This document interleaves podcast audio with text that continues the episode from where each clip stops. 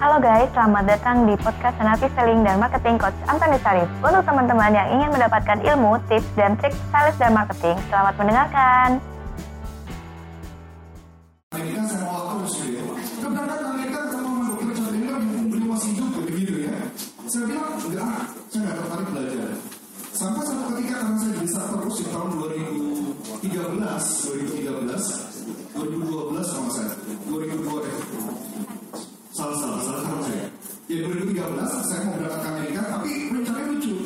Saya sudah apply untuk masuk training eh, apa dengan Richard Mendler, tapi harus saya batalin. Saya malah berangkat ke Las Vegas. Saya belajar sama trainer lain, eh, Kevin Hogan, dia jago dengan persuasi. Dan saya merasa yang tapi gitu biasa aja. Dan menurut saya, saya sudah belajar berbagai aliran, dari berbagai aliran A sampai Z, semua sudah saya pelajari, murid-murid sudah saya pelajari. Sampai satu titik, akhirnya saya ketemu langsung dengan Dr.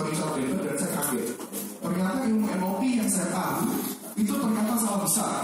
Ilmu yang saya tahu ternyata ilmunya dalam banget. Saking dalamnya ilmunya, sampai saya bisa menggunakan untuk berubah kehidupan saya, merubah orang-orang lain dengan lebih cepat lagi. Dulu, kalau saya menghadapi orang dengan teknik NLP, itu belum langsung berubah jadi sukses orangnya.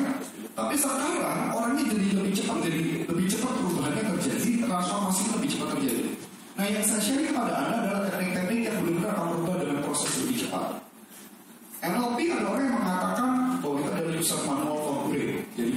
Manualnya otak katanya gitu ya. Ada orang yang bilang ini adalah science of personal achievement gitu ya. Orang mau mencapai target tertentu, ini sainsnya, ilmu sainsnya. Kalau buat saya, saya simpel bahwa mengatakan NLP itu adalah sebenarnya seperti remote di tangan Anda. Anda punya remote, Anda bisa berubah zoom, Anda bisa besarin, bisa kecilin atau apa pun untuk berbaik Anda. Kebetulan beberapa saat yang lalu saya pernah bikin satu training namanya Design Human uh, Design Human Mind Technology. Itu adalah dari Design Human Engineering-nya Chuck Taylor. Dan ada beberapa peserta saya, kemarin peserta berapa ya? 10 ya, cuma 10, pesertanya 10. Mereka belajar bagaimana meng- meng- mengotak-atik isi kepala mereka. Dan menariknya, ketika mereka bisa mengotak-atik isi kepala mereka, mereka merubah perubahannya cepat banget. Yang darinya pemarah jadi lebih gampang, lebih bisa ngotak dengan santai gitu ya. Bisa ngotak-atik isi kepala, semuanya juga lebih cepat prosesnya. Bahkan ada alumni saya yang saking saking canggihnya, saking santainya, dia, mereka membuat sampai pakai desain pakai desain Photoshop kayaknya ya. Bisa Photoshop di fotonya di, di, di, digambarkan sama di otaknya seperti apa, dirubah isi kepalanya, dan dia berubah dirinya dengan mudah gitu prosesnya. So buat saya simpel banget. Kalau kita bisa mengendalikan diri kita, kehidupan kita jauh lebih baik. Ya enggak? Saya kasih gambaran sedikit ini. Ini di luar modul ya, di luar materi. Saya kasih gambaran gini. Saya paling senang dengan penggambaran mengenai stimulus dan respon, gitu ya. Stimulus dan respon. Jadi ini gambaran dari para teman-teman psikologi itu senang banget dengan kalimat stimulus dan respon. Ya, jadi respon. Stimulus apa? Rakus gila. Dan puasa dan merasakan rasanya. Stimulus adalah yang seperti kita sesuatu ada satu kejadian atau apa pun itu yang merespon kita untuk melakukan sesuatu. Jadi ada sebuah kejadian, ada sebuah hal atau siapa pun apa yang merespon kita. Nah dulu menurut saya manusia itu kesannya gini. Ada orang yang ngajakin anda marah, jadi ada orang yang marah sama anda, anda ke stimulus, kemudian anda merespon dan dia marah. Gitu ya, betul benar. Contoh lagi, orang tua anda ngomong, udahlah, nilai lu pasti jelek lah, lu gak ada harapan hidup lu, gitu kan ya. Lu males banget stimulus. Responnya harus beneran gitu ya. Dan saya seneng banget kemarin Matthew, anak saya yang paling gede, yang dulu kelas 3 SD benci matematika, benci total matematika, benci banget total matematika.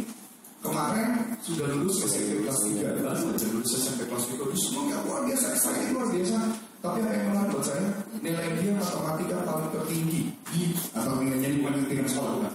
Tapi paling tertinggi di dia.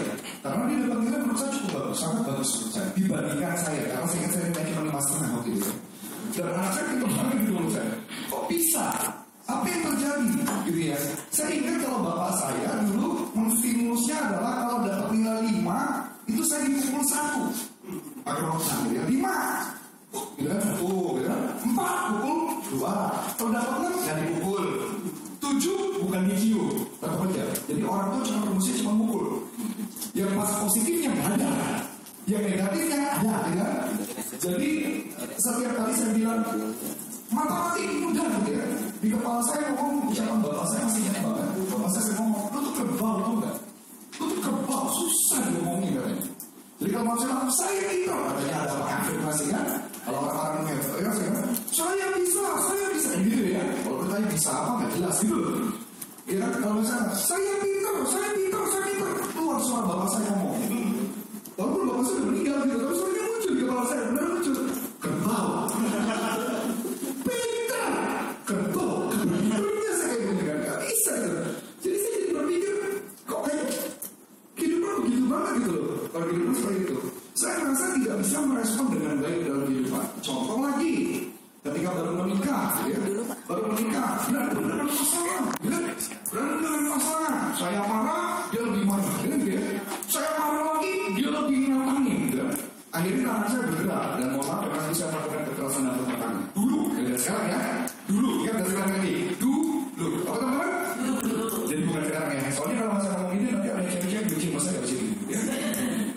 Bisa. Jadi saya bilang itu dulu, bukan sekarang. Jadi saya sudah mengatakan apa yang terjadi. Kalau dulu saya bisa marah sama istri, istri marah balik, saya marah, dia marah balik, tangan saya ngumpul, habis itu kan saya nyajar. Yang lain dari sini apa nyalain orang lain?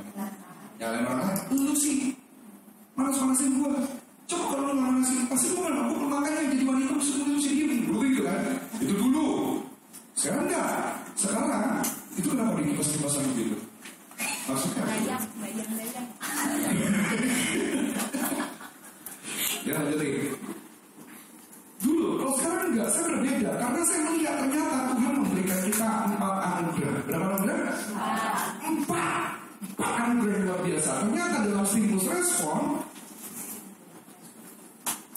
ada tengah-tengahnya. Yang katanya orang emosional intelijen atau emosional quotient, katanya ada enam detik antara stimulus ke respon. Katanya nggak mungkin tuh kalau mau istri marah anda langsung ke nggak mungkin. Pasti ada respon dulu butuh waktu 6 detik. Anda dimarahin orang pasti butuh waktu 6 detik untuk anda marah. Berarti katanya punya waktu yang cukup melakukan perubahan. Gitu ya? Jadi ada empat anugerah. Anugerahnya apa aja? Gitu ya? Di sini ada yang namanya freedom.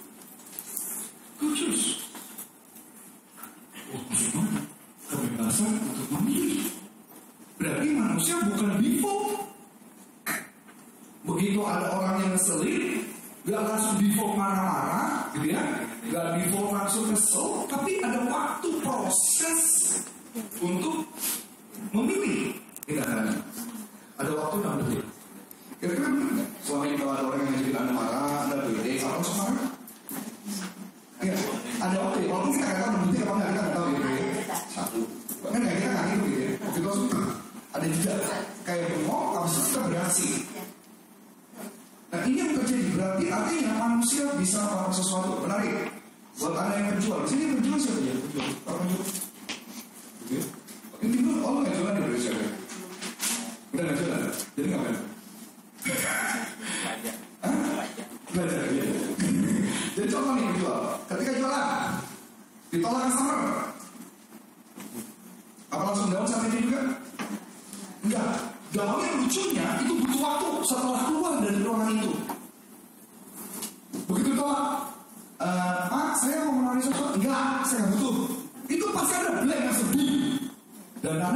merespon bahwa Anda enggak. Enggak, enggak apa, enggak. Bukan mengatakan bahwa, aduh, gua nggak bakal jual. Enggak, Anda butuh waktu. Butuh waktunya berapa lama? Katanya sih detik. Saya nggak tahu berapa detik. Saya belum pernah detik kan gitu ya, nggak pernah gitu. Jadi di usaha itu bahwa ada proses sebelum kita memberikan makna dalam kehidupan. Jadi ada apa di dalamnya? Gift yang diberikan Tuhan kepada kita yang pertama adalah kesadaran diri.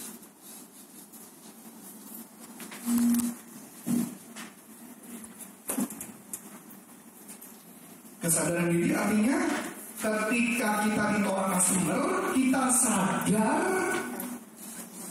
bahwa kita ditolak. Kita sadar kita kecewa. Kita sadar ada sensasi tertentu di badan kita yang gak nyaman. Tapi kita nggak tahu namanya apa. Sampai akhirnya kita memberi arti kalau gemeter ini artinya nggak pede. Nyaman itu namanya nggak pede. Padahal belum tentu. Yang menjadi masalah manusia adalah manusia suka memberi makna pada sebuah kejadian. Manusia tipe orang yang meaning maker. Setiap kejadian diberi makna. Setiap masalah diberi makna. Dan saya membuktikan sendiri bahwa ketika Matthew dulu kelas 3 SD dan tidak naik kelas, saya bilang sama Matthew, Matthew, kamu tuh pintar, kamu tuh cerdas. Jadi beda sama bapak saya. Kalau mama saya cerdas, bilang kebal gitu kan. Kalau saya enggak, kamu pintar, kamu cerdas, kamu luar biasa. Dan tahu apa yang terjadi? Anak saya ternyata lulusnya bagus, sangat bagus. Dibandingkan di kompet dengan saya, jauh banget dia bilang. Dan saya ingat padahal itu pun dengan kondisi dia masih rajin main game dan rajin nonton video YouTube, youtuber anak sekarang ya. Dan itu masih rajin. Tapi menurut saya artinya menunjukkan saya dulu ingat saya belajar kelas, saya belajar dengan keras, maksudnya belajar saya ingat banget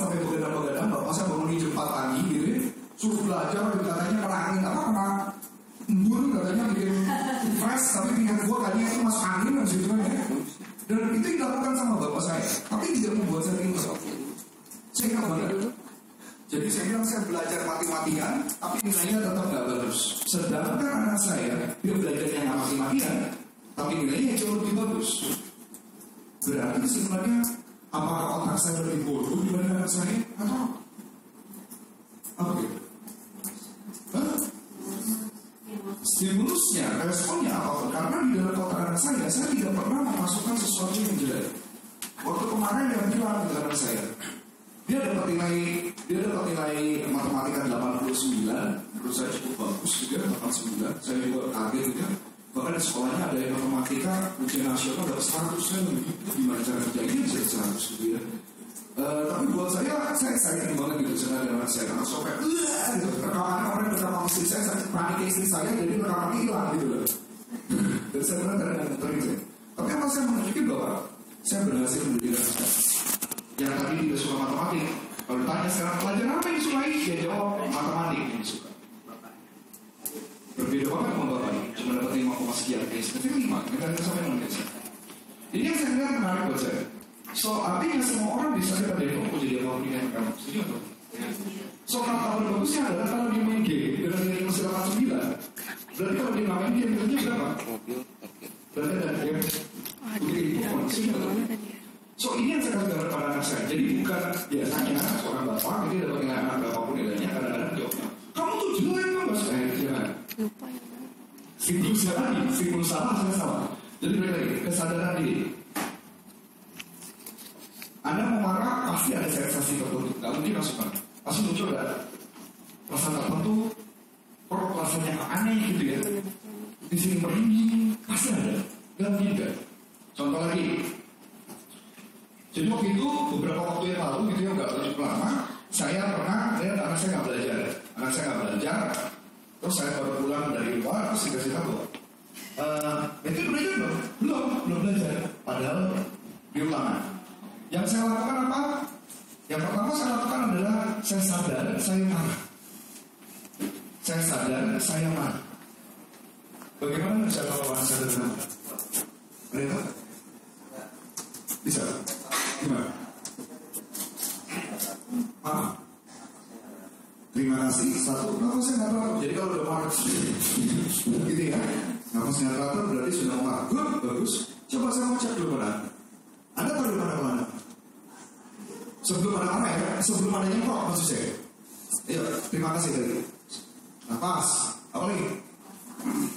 Perasaan gimana? kayak mau mari gitu ya. Uh, kayak airbag di sini ya. Oke. Apa lagi apa lagi? Uh, yes, terima kasih. Apa lagi? Oh, gue terima kasih. Pikirannya sudah macam-macam. Pikiran macam-macam sebenarnya after setelah kesadaran ini. Ya. Oh, parah mulai terasa nyututan. Oh, Ada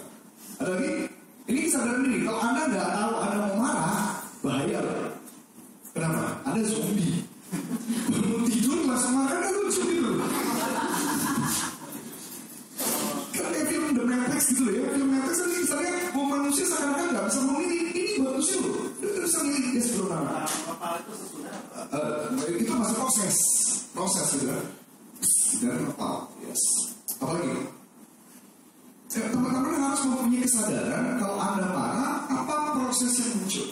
Setiap emosi apa pun ada proses yang namanya kesadaran diri. Gak ada proses kesadaran diri. Buat tahu kita belajar ini apa kan? Yang ada kita langsung marah, yes, fokus kita kunci Orang langsung tanya, gitu ya. Wah, sasaran. Yes, bisa. Ini ada kesadaran diri. Sekarang saya mau ngajak Anda dulu, sebelum kita masuk lebih dalam dalam NLP gitu ya. Coba minta Anda, coba ditulis tiga emosi yang sering muncul dalam kehidupan Anda. Tiga emosi negatif yang sering muncul dalam kehidupan Anda. Salah satu contoh, ya tadi bilang marah gitu ya. Tetap lagi, bisa. Tiga tiga yang sering muncul. Silakan, ditulis.